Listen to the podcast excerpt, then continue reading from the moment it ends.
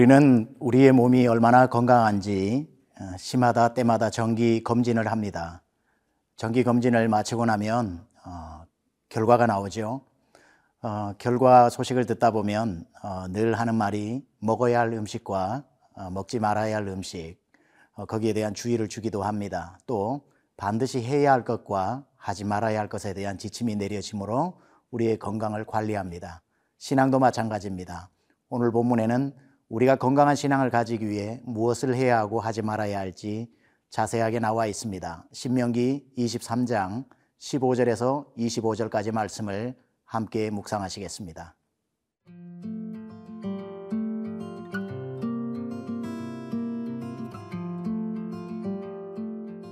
신명기 23장 15절에서 25절 말씀입니다.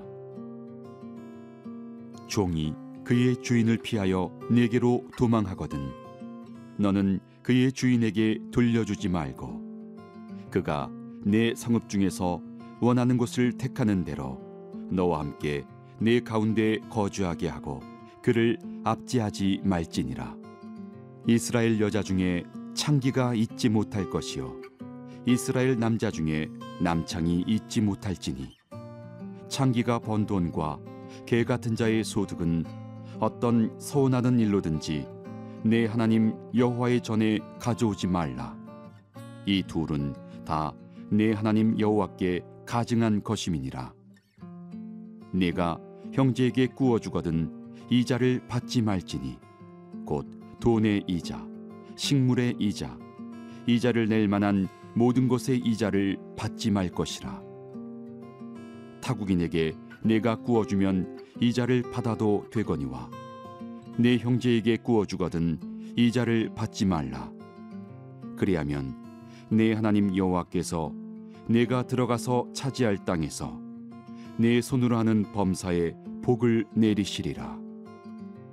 내 하나님 여호와께 서원하거든 갚기를 더디하지 말라. 내 하나님 여호와께서 반드시 그것을 내게 요구하시리니 더디면 그것이 네게 죄가 될 것이라. 네가 서원하지 아니하였으면 무죄하리라. 그러나 내 입으로 말한 것은 그대로 실행하도록 유의하라. 무릇 차원한 예물은 내 하나님 여호와께 내가 서원하여 입으로 언약한 대로 행할지니라. 내 이웃의 포도원에 들어갈 때에는 마음대로 그 포도를 배불리 먹어도 되느니라. 그러나 그릇에 담지는 말 것이요. 내 이웃의 곡식밭에 들어갈 때는 내가 손으로 그 이삭을 따도 되느니라. 그러나 내 이웃의 곡식밭에 낫을 대지는 말지니라. 오늘 본문에서는 믿음의 사람들이 하나님의 뜻대로 사는 건강한 크리스찬이 되기 위해서 어떠한 부분들을 수용해야 하고 어떠한 부분들은 배제해야 되는지 그 수용과 포용과 배제에 대한 이야기가 나오고 있습니다. 우선 오늘 본문 15절에서 16절까지를 보면 다른 사람에게서부터 도망 나온 종을 품어 주어야 할지 다시 주인에게 돌려보내야 할지에 대한 지침이 나옵니다. 상당히 어려운 결정입니다. 그러나 이 부분은 그 당시 고대 근동에 도망쳐온 종을 되돌려 보내는 문화와는 다르게 오늘 성경은 품어주라고 그럽니다. 환란당한 사람들을 품어주는 것. 이것이 바로 십자가에서 보여주신 예수님의 사랑이기 때문입니다.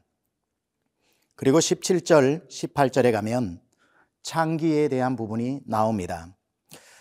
이스라엘 여자 중에 창기가 있지 못할 것이고 이스라엘 남자 중에 남창이 있지 못할지니 그들이 번 소득은 절대로 하나님 앞에 드리지 말라고 합니다. 이들은 포용해야 될 대상이 아니라 멀리 해야 할 대상이라는 뜻입니다. 물론 여기에서 말하는 창기는 성적 유희를 즐기기 위한 단순한 목적이 아니라 이 당시 농경 문화에서 바알신 아세라 신에게 제사하는 제의적 필요에 의해서 하는 사람들이기 때문에 그 당시 문화에서는 일반적이라고 볼 수 있습니다. 그러나 아무리 생계의 문제가 걸려 있다 할지라도 그 방법이 옳지 않은 것은 하나님께서 싫어하시며 그것을 배제하기를 원하시는 것입니다. 이것이 아무리 농사에 많은 열매를 맺기 위한 제의적으로 필요한 의식이었다 할지라도 여러분 우리는 크리스찬으로 살아갈 때에 아무리 목적이 선한 곳에 있다 할지라도 그 방법이 잘못되어 있으면 우리는 미련 없이 그 방법과 그 목적도 포기해야 할 것입니다.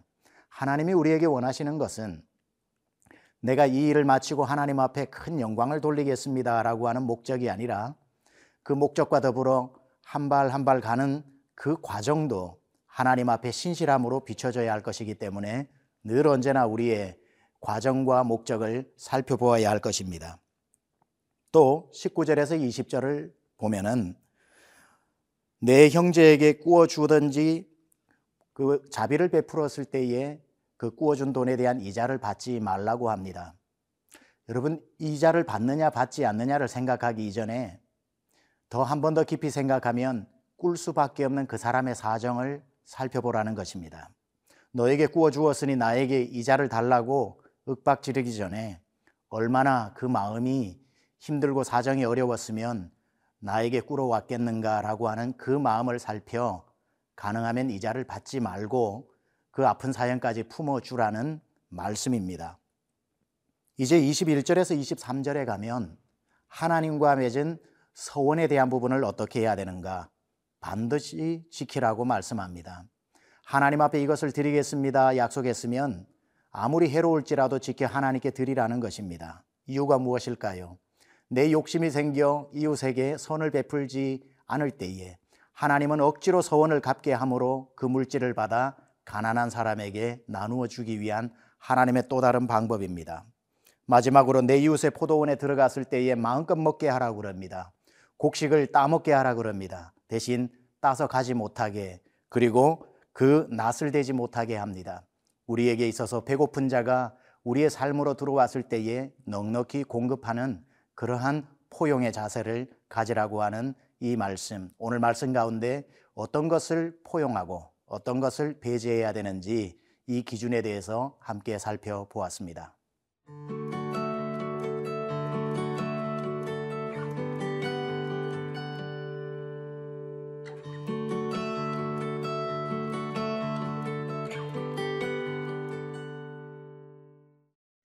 여러분 건강검진의 결과가 나왔을 때 가슴이 서늘하고 아 운동을 해야겠다 아 이런 음식은 먹지 말아야겠다 아 힘들더라도 이런 음식은 꼭 챙겨 먹어야겠다 이렇게 각오를 단단히 합니다 그런데 어떠신가요? 또 며칠 지나고 나면 옛날의 삶으로 또 신속히 돌아가는 우리를 보고 놀라곤 하죠 우리도 말씀을 읽고 있나, 있노라면 아 내가 이런 사람을 품어 주어야겠다 내가 이런 내 품을 내어주고 내 포도밭과 내 밭을 가난한 사람에게 내어줘야겠다. 열 번, 스무 번 다짐하지만 막상 또 며칠 지나 말씀이 우리 기억에서 사라질 때 우리는 신속히 또 옛사람으로 돌아가는 것을 보게 됩니다. 그래서 우리는 또 다짐하고 다짐하고 하나님 앞에 서원하면서 하나하나를 성실하게 지켜 나가야 합니다. 우리의 마음 먹은 대로 말씀이 실천이 되지 않을 때 우리가 그 말씀을 실천할 수 있는 방법 한 가지가 있습니다. 우리의 옛적을 생각하는 것입니다. 우리가 어떤 사람이었는데 어떻게 구원을 받았고 내가 얼마나 힘든 시절에 나를 도와주었고 하나님은 어떻게 나를 지켜주셨는지를 기억하는 것. 오늘 종이 도망을 왔을 때에 돌려보내지 말라고 한 것은 불과 얼마 전에 애굽에서 종살이를 하던 그들의 삶을 기억해 보라고 주님 말씀하시는 겁니다. 너희가 외국에서 나그네 되고 종으로 팔려갔을 때에 너희를 환대해 준 사람의 마음을 기억해 보고 너희가 그러한 사람이 되라는 것입니다. 하나님의 말씀은 누구에게 똑같은 방향으로 오는 것이 아니라 때로는 내가 도움을 받을 때도 있고 도움을 줄 때도 있습니다. 동병상련의 마음이라고 해야 할까요? 오헬리가 쓴 소설 중에 강도와 신경통이라는 어, 소설이 있습니다.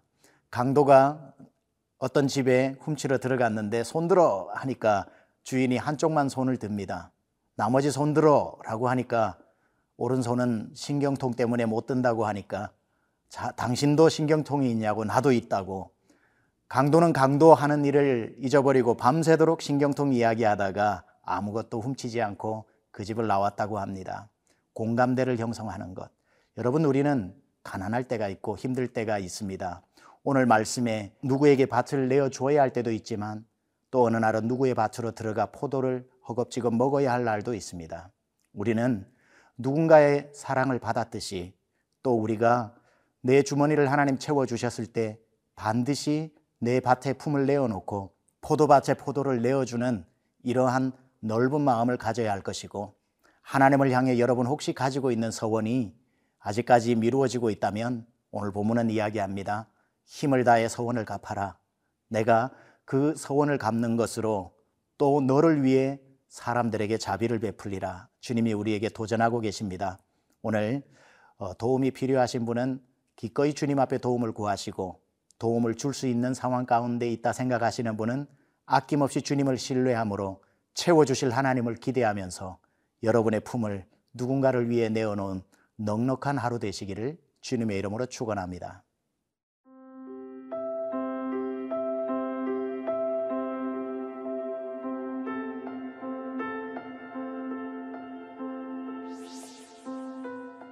하나님 아버지, 우리가 어려웠을 때가 있고, 배고팠을 때가 있고, 종과 같은 삶을 살 때가 있었을 때, 문을 열어 주었고, 먹을 것을 주었고, 밭의 한 켠을 내어 주었고, 포도밭에 포도를 주었던 사람 때문에 우리가 지금까지 살아왔음을 기억하고, 이제는 우리가 누군가에게 베풀게 하시고, 하나님을 향해 맺었던 서원을 신실하게 갚게 하시고, 베풀어도 그 모습을 보신 하나님이 또 넉넉히 채워 주실 것을 기대함으로 아낌없이 아낌없이 사람들에게 베푸는 하루를 살게 하여 주옵소서 예수님의 귀하신 이름으로 기도드려 사옵나이다.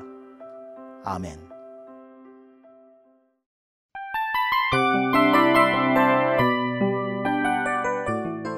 이 프로그램은 청취자 여러분의 소중한 후원으로 제작됩니다.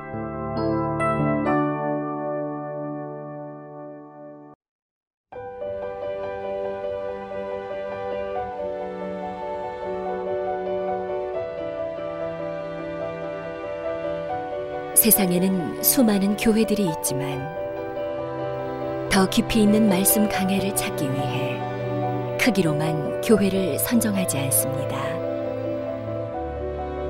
보다 좋은 영적 콘텐츠를 더 많이 나누기 위해 방송비를 받지 않습니다.